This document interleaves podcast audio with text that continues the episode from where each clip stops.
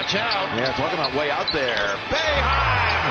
Wow, is that silence in a little bit? Schrader takes. It's a two-man rush. Schrader steps Stop up. it. Pop pass up the middle. Got it. Tucker's got it. Room to run. 15, 10. Hit. Hit in. For an orange touchdown. The Bills make me wanna shout. Allen looks to his left, fires left side. In, oh, to the end zone. Stefon Diggs makes the catch. Touchdown, Buffalo. Swing and a miss. It is over. The Boston Red Sox, baseball's best all season long. They have won it all. This is On the Block. Yeah, I was driving home yesterday, so I heard some of your show. Mm-hmm. Thanks, Brent. Thank you. Thanks, Brent. Two, one. Here's X Men. Here ah!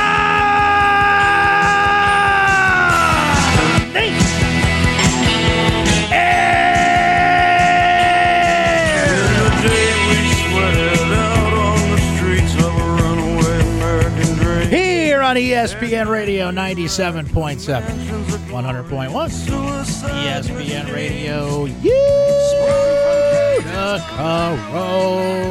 Heard. 96.5 FM heard wherever you are.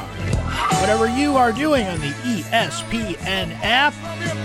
Seen, heard, and everything in between on the mighty QSportsTalk.com place where you can watch a radio show as it happens. Just let that rattle around in your mind for a minute here. Watch a radio show. Participate with said radio show in the live chat that's going on at QSportsTalk.com. Get your own show, the show within the show, the secret show. There's a secret show. What's the password? Well, just uh, watch on QSportsTalk.com. The password is New England Clam Chowder. Watch during radio breaks. Just blowing your mind all over the place here. We know. We know. It's it's just come on in. Be part of the cool kids club. All you gotta do is uh, go to qsportstalk.com. It's all happening there. Of course, uh, it's happening on the radio as well. Your participation uh, wide open today. You know, there's just some days I know it's just not worth booking guests on this show, and I have a sense that today is going to be uh, one of those days.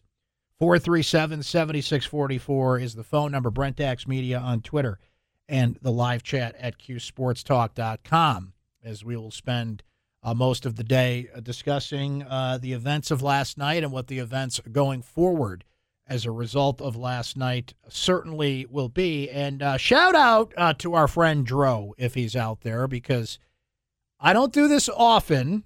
And Dro uh, certainly has appreciated it in the rare times that we have. If if I'm breaking this out, you know, coming off a rough day. There's been some rough days lately. There's been some bad losses lately, right? Certainly, we could break out a dramatic reading of your tweets from last night, but uh, I don't know. This just felt better. I'm here for you. Lean on me when you're not strong. I'll be your friend. We're all friends. There you go, Dro. That's just for you. That's just for everybody out there. Use a little lift right now.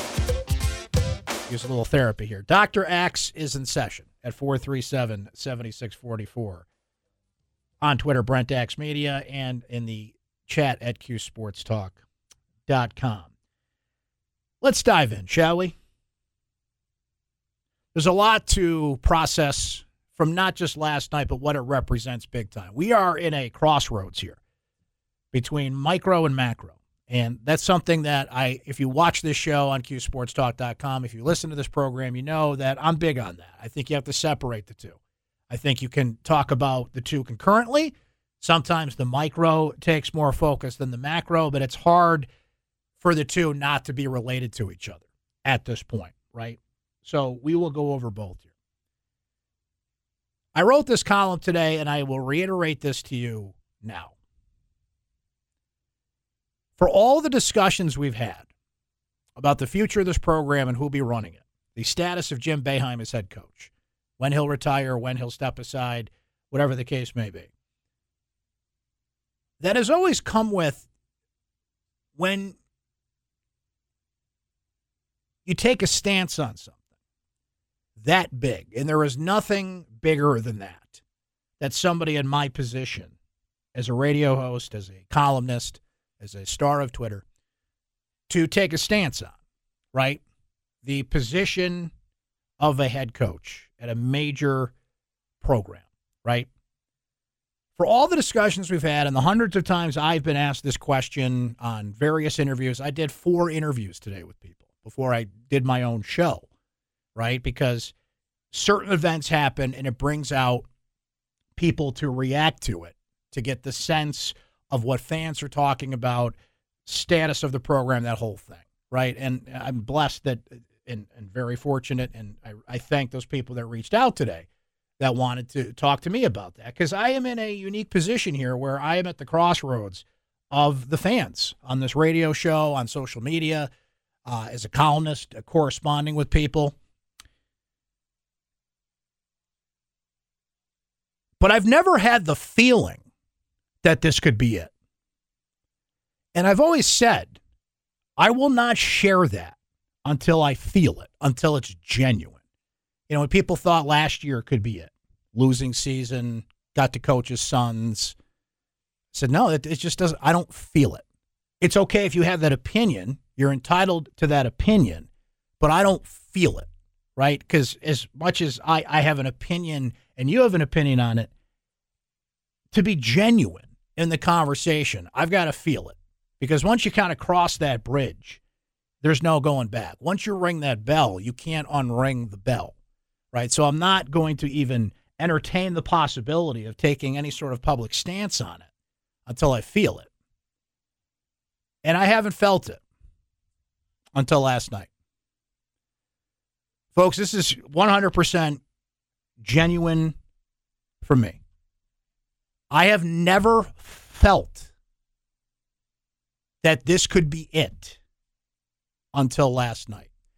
The combination of how they played against Georgia Tech and how Jim was at his press conference, which I think was phenomenal, to be honest with you, given the circumstance. We're going to listen to the clips because I thought Jim was accommodating. He was I mean, polite. He was uh, humble. He was uh, almost apologetic at times, certainly taking a lot of the blame himself on the performance of the defense specifically. But, you know, the whole thing falls on him.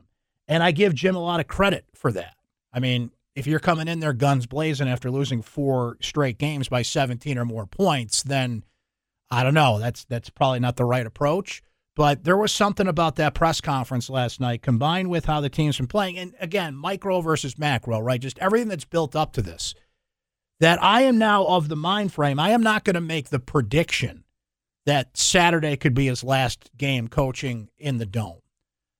I am not going to state here whether I think it should be, but I can tell you how I feel. That's at the heart of it, that's my job.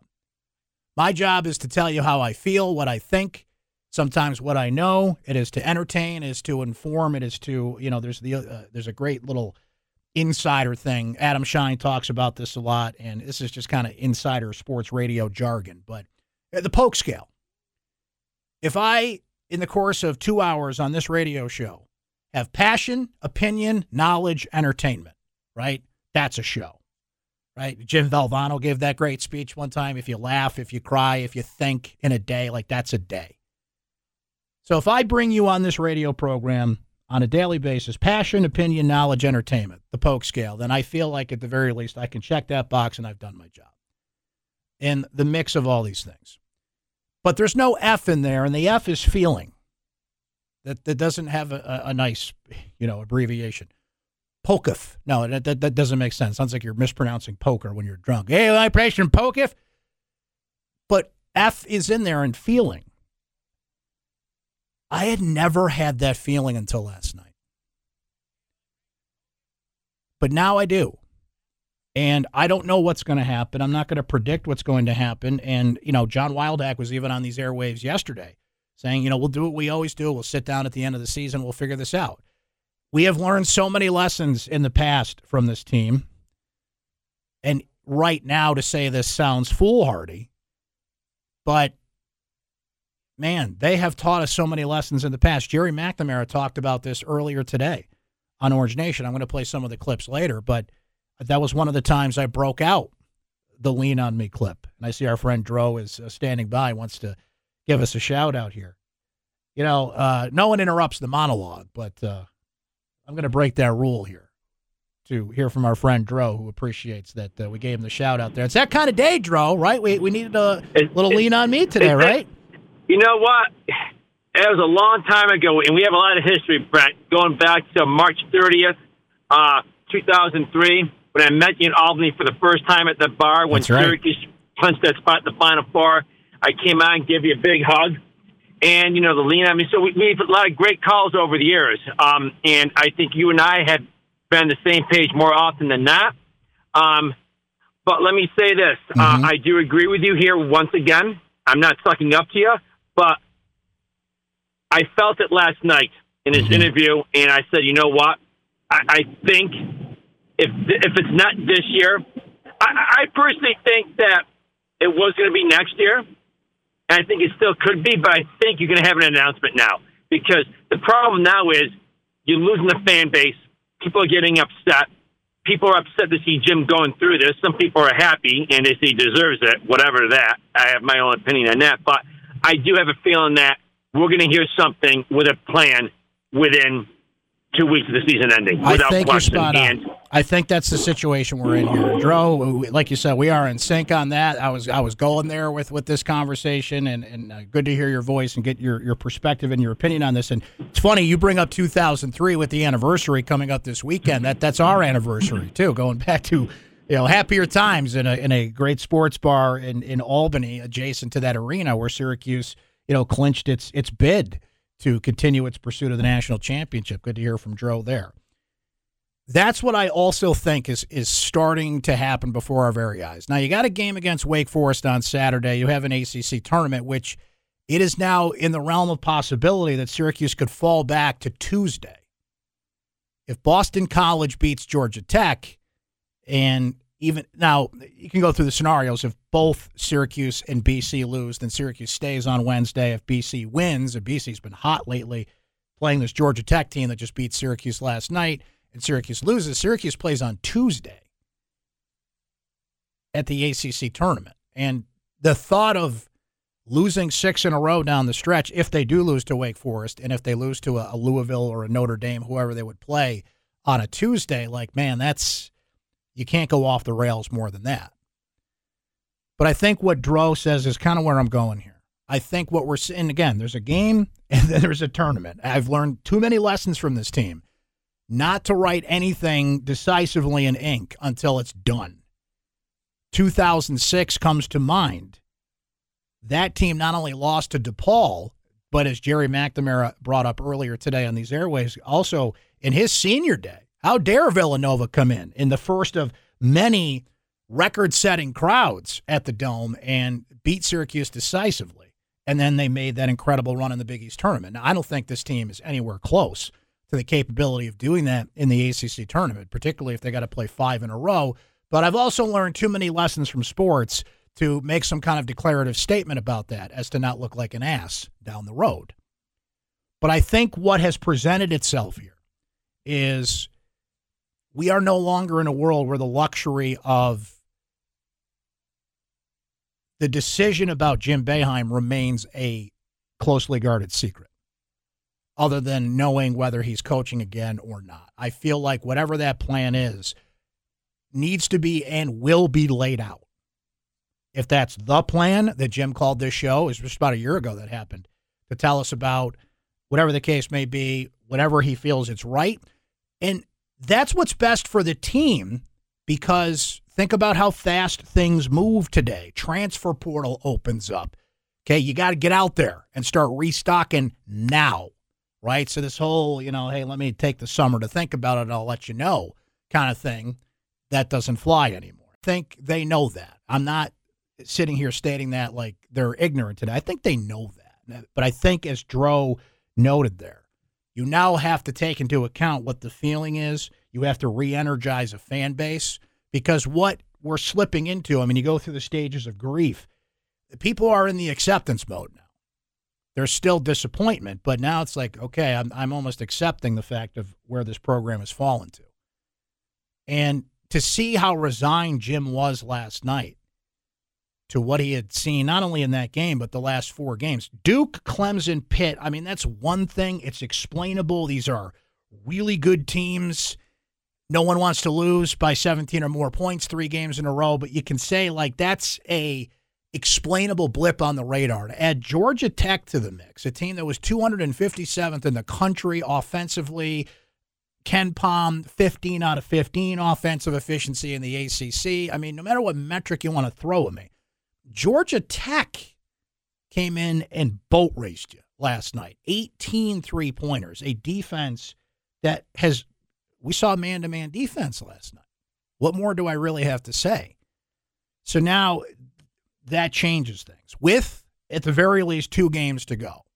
But the micro and the macro, as I have talked about often on the show, are really button heads here.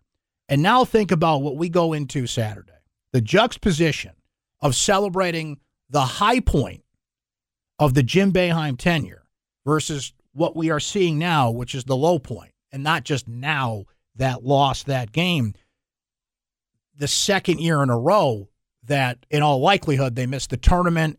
They're either, I don't think they're going to fall to a losing record because if they lose two straight, then they're 16 and 16, but hovering around there and just what the general feeling was. I mean, last night, uh, yeah, 18,000 plus was the listed attendance. If there was 10,000 people in their butts and seats, I, I think we'd we'd be overestimating, right? So there's just a lot of factors in play here. So Jim says he's got a plan. John Wildhack says he's got a plan.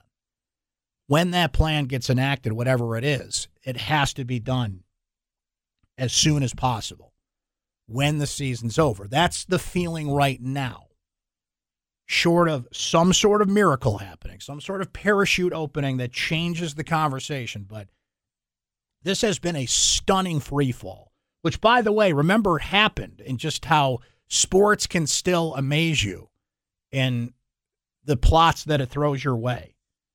They beat NC State. High point.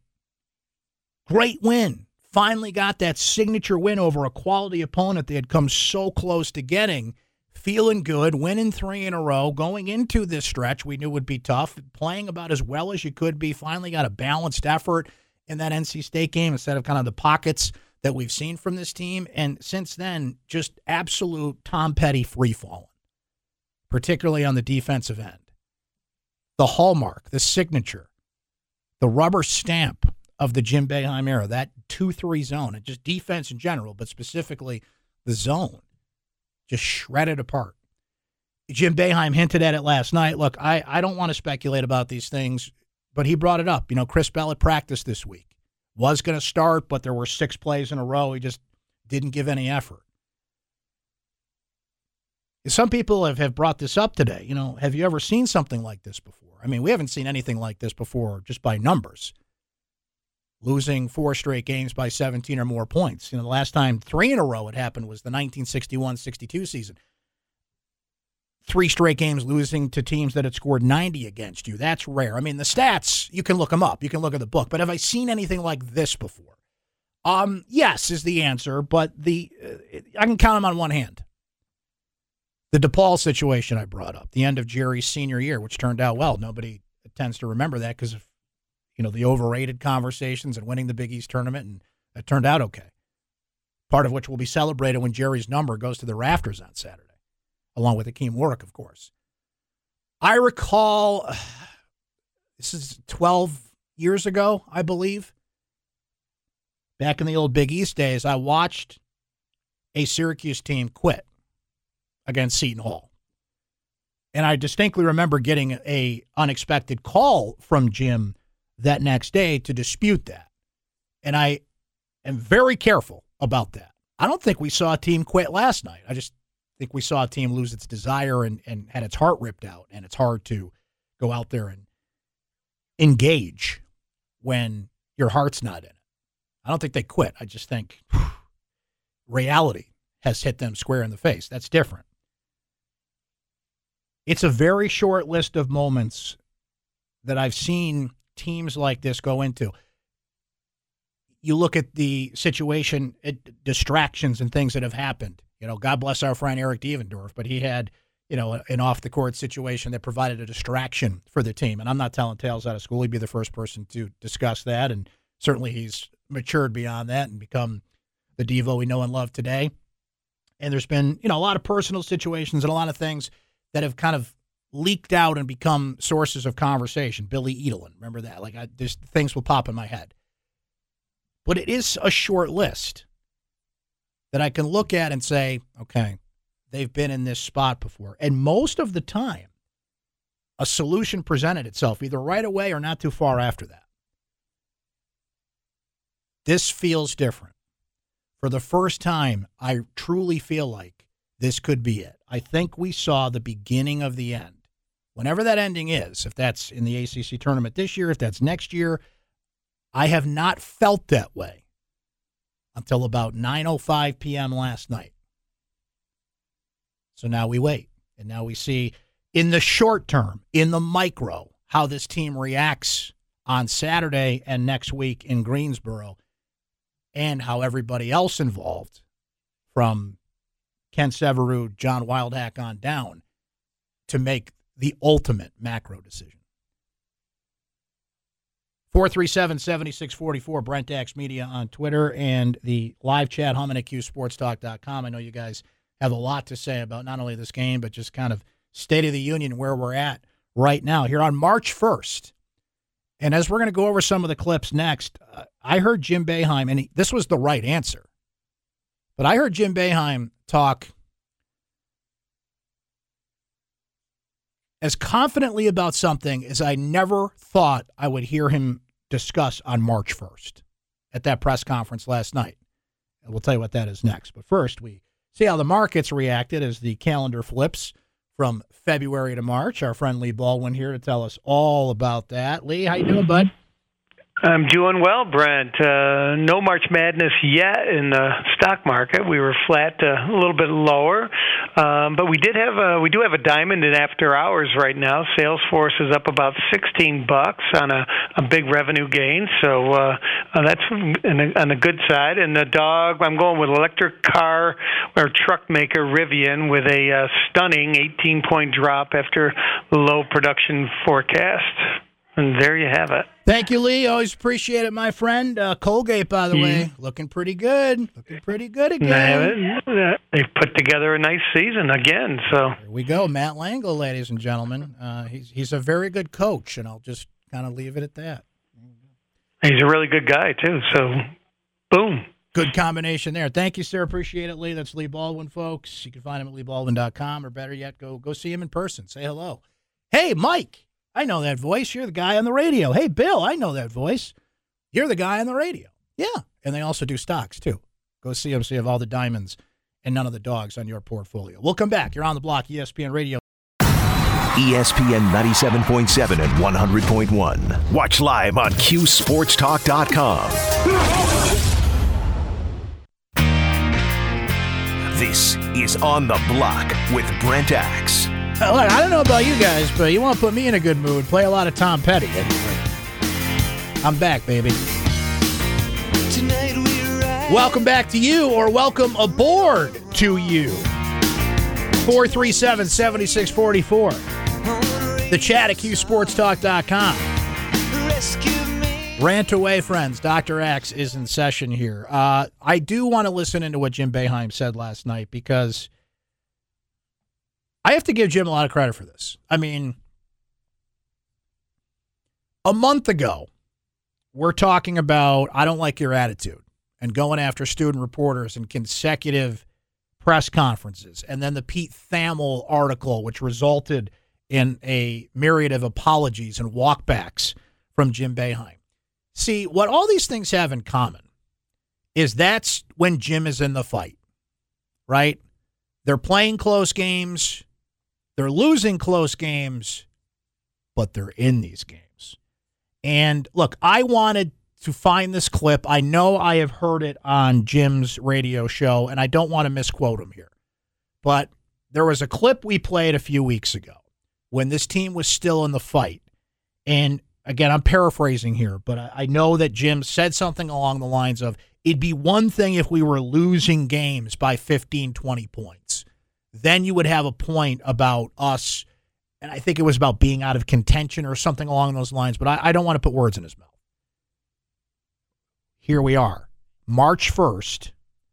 And as he said last night, literally, I was stunned to hear this. He's not wrong to say it, but pride. You play for pride. You get ready to play. Um, I've, I've always been impressed with teams. Georgia Tech's not going anywhere. They played really hard, really well tonight, and that's what you're supposed to do. You go out there and you got you're playing for pride, um, your individual pride, your team pride. Um, we let that go today. We let the pride that we have in our team down today. We didn't play like it was important. I, I, I say that, but I think they were trying every play, but we just didn't execute defensively. We didn't rotate. We didn't get up to the high post. When we got the ball in the short corner, we let the guy out of the trap there. Um, I think we were trying, but I just don't think we executed. That's the bottom line. March 1st in Syracuse, New York, you're asked, What are you playing for? And the answer is pride, which again is not the wrong answer. Jim said it last night. I believe we even have the clip here. We're going to listen to a few more as we go here. But, you know, the ACC tournament is just unlikely at this point, winning it. They might have to win five in a row. They could fall to the Tuesday game at the ACC tournament. That's the situation you put yourself in here with the free fall we've seen at the end of the year. But let me just say this as we get into more clips. Jim was humble, apologetic, accommodating, almost downright polite in that situation. When no one would have put it past him if he came in there and gave two word answers and just wanted to be anywhere else in the world but that press conference. It was different. It felt different. I wasn't surprised that that happened, right? Like Jim knows. Like he's not going to come in there and pretend that we, you know, we didn't see what we didn't see. But there's a difference when you're in the fight versus when you're not. And I think he knows, like, he's resigned himself to the fact, like, we're pretty much out of the fight here. They're going to play Wake Forest. They're going to go to the ACC tournament. They still have, at the very minimum, two games to play in, prepare for, and show that pride that he's discussing here. So no one's saying just, you know, pack it in here. But, man, this just feels different than those other situations they went into where on March 1st you're saying, play yourself onto the bubble, play yourself into this seed, play yourself into, boy, the tournaments in Buffalo, let's clinch that, right? Like the conversations we've had in the past, pride was the answer. It was the correct answer, but it's still one that stings that that is, in fact, the answer. People have wondered if something's going on. Brian Higgins had a great point about this earlier. There's a promo running on the station today with this. Is there some sort of internal distraction? Is something happening? What's the chemistry of the team? Which is interesting because this is all on one side of the ball. Offensively, they're they're fine. Right? Like, yeah, you could use more balanced offense from people. Yeah, Benny Williams drops 24, then last night he's just average. Joe hasn't been at his average as of late. You know, but Judah, Jesse, you had enough offense to be in the game. It's just the defense is so bad that no matter how good your offense is, you're not going to keep pace. So when you say, oh, there's a distraction here, why is it only on one side of the court where that distraction is affecting things? Because, I mean, it's just my theory on it. Defense is desire. Defense is something that comes from within that a distraction can get in the way of. So I don't know. But Jim inferred something that happened at practice and why Chris Bell didn't start. Yeah, he was going to start the last this game and then practice yesterday. He didn't do anything for like six consecutive plays. Literally, he was going to start tonight. So yeah, you can't put a player in if you're seeing that at practice that the desire to use that word is not there. That's been an issue with Chris all year, with rebounding and now he's got the wrap on his hand. I don't know what the result of that is. Jim has said that he's available not a physical thing. But to hear like, okay, that's happening at like again, I don't want to get into a world of speculation here, but these are people with lives and personal situations. I'm, I'm just speaking vaguely and generally here that can work their way into the conversation here. I don't know if that's the case, but there have been times in the past where teams have struggled, not like this, because I've never seen this, but teams that have struggled, and you're like, oh, okay, well, that was going on. That makes sense why it leaked its way onto how this team plays on the court. Jim Boeheim here last night on reality versus expectation. I thought we'd be better, but your coaches always think that. Coaches are always going to think their team can be better. I think at times this year we played really exceptionally well, exceptionally well. Uh, in, in, in, losses, Miami, North Carolina, Virginia. Um, when we played teams that we were supposed to be, we beat them, but it was a battle. they could have gone either way. You know, you're always going to lose a couple close games. We've won four or five on the road that I think normally we with this team, certainly if we played them right now, we would lose. We just had enough momentum to get those games. Notre Dame, Florida State, you know, those Boston College up there, Georgia Tech. Um, we wouldn't win those games right now, the way we're playing. We're just not playing good enough on the defensive end. We were better then. Um, I don't have an answer for why we're not playing better now. Um, I really, I don't. Uh, but you know, again, that's on me. We're not. I'm not getting them to play good enough on the defensive end, and uh, that's, that's the that's the bottom line. We heard Jim coming back to that a number of times last. We just have not been able to stop anybody four games in a row, and you know that's me. Uh, that's on me. It's my defense, and we're not able to stop anybody with it. So that's where we are falling on the sword. That's on me. That's my issue. Like, kept coming back to that a number of times last night.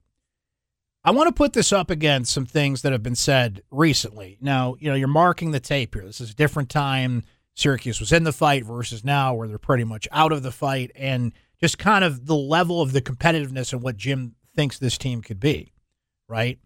But he has given some hints about why he came back, what his future could be, what that decision making is like, right? And one of the big reasons that he came back for this season was he had a number of young players that he told he would coach. I mean, the roster is important, you know, who we have, but uh, my my whole plan was to get this group in here and see how we could get them to play and not really think too much about the future other than that we do have an idea of what's going to happen.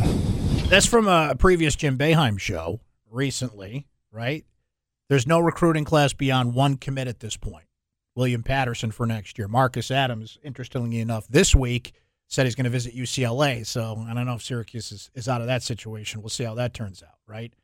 Jim would not have come back had it not been for this class. This is again from a, a previous Jim Boeheim show recently. We have a good plan. Uh, my plan started with getting a good recruiting class in here. If for some reason in the fall that we hadn't had a good recruiting class this year, uh, I probably wouldn't have come back.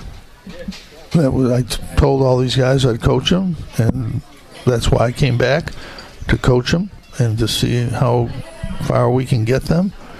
And uh, you're always reevaluating retirement uh, all the time as I said, it's you know my choice to retire. If I wanted to, I retire today, or next month, or next week. But it's still the university's decision if I'm the coach here. No matter what, I decide, and uh, that's never. So Jim Boeheim there is from a recent uh, Jim Boeheim show. What is now the decision making process? Because what he referred to there was there was a plan that was clear. Recruits coming in want to coach them. Told them I coach them. Right so here we sit today with this team playing about as lousy as it can, and we'll see how they finish the season. A plan's got to be put into place for whoever is coaching and what the plan is with the portal, with name, image, and likeness, with assembling next year's team and assembling the plan for next year's team. That cannot wait too long. You want to be respectful of those conversations and those decisions and those end of the season conversations and the just unstable environment that college sports is in today. It unfortunately maybe would rush that decision a little bit more. But it's Jim's talking about it there on a show. He doesn't hide from these conversations. He's about as locked in as can be on the season when the season's happening. But that is the overwhelming feeling I walked away with last night. For the first time, for all the hundreds of times we've discussed this, I've never had the feeling this could be it. So, listen, I'm not saying anything that's not already being said out there. I realize that mentioning something like this on a show, on a platform like this, could accelerate the thinking. But there are times when you mirror me, and there are times when I mirror you. And in this case, I mirror you. There is a growing sentiment here that ironically could work out to Syracuse's benefit to bump attendance at this game. Of the belief, like, man, if this is Jim's last game, I want to be there for it. Big if. No one is saying that needs to be declared one way or the other. But I have a f- pretty strong feeling here, as down as things are, that amongst the celebrations on Saturday are going to be a hearty send off, if that's in fact what people think it could be, for Jim Boeheim. Gerry takes the spotlight as he should. Hakim Warrick takes the spotlight as he should. The 2003 team, we've talked about this all year. Jim coached that team. Jim is a part of that. He's a part of that celebration. So that actually works out naturally.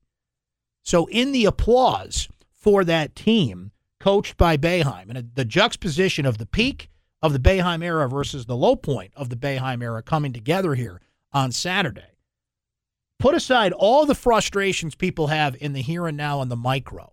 Syracuse fans are going to have an appreciation for Boeheim, for his career, for everything just in case on Saturday. And you know what? That's kind of the world we live in today. There are players that you're going to have to show that appreciation for because you just don't know if they're going to be back or not because of the nature of college sports today, the transfer portal, the NBA draft. Senior day has taken on a different tone in recent years, right? Because it's almost senior day slash who could be in the portal day slash who could be going to the NBA draft slash I don't know, so I'm just going to say goodbye anyway type of day. The reality now is that there is going to be a belief in that building that this could be Jim's last game in the dome. That's just what's out there now. I think people are like, man, just in case. Because you just don't know in sports today. You just don't know in college sports today, in particular, as volatile and unpredictable as it is. Down to Tampa we go. Our friend Marty joins us here on the block, ESPN Radio, QSportsTalk.com. You know, Marty, I've talked to you a lot here, and uh, Old Man Winter has uh, not been a part of the conversation, but he's made a nice little comeback uh, the past week or so. So I hope you're enjoying the uh, weather down in Tampa, my friend. Yeah, no, it's uh, it's it's nice down here right now. It's uh, very very nice, sunny and and warm. So, um, It'll get better up there. Don't worry, we it's hope. coming. We hope. Summer's coming. Hey, I just want to give you an anecdote. Sure. Brent, in my personal situation. So Saturday, my wife and I had some scheduled toward right when the game was going to be on. Mm-hmm. And um, if that happens, I DVR and go back and watch the games. So everything that has transpired, I told my wife, we can't go Saturday.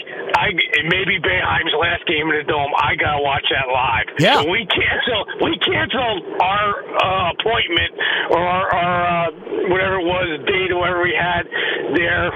So they just that's anecdotally somebody. Yeah. You know, I live halfway across the country, but I got to see that thing live. I can't watch a DVR because that may be it. Marty, you, I think, speak for a lot of people that had that feeling. And thanks for the call, as always, my friend.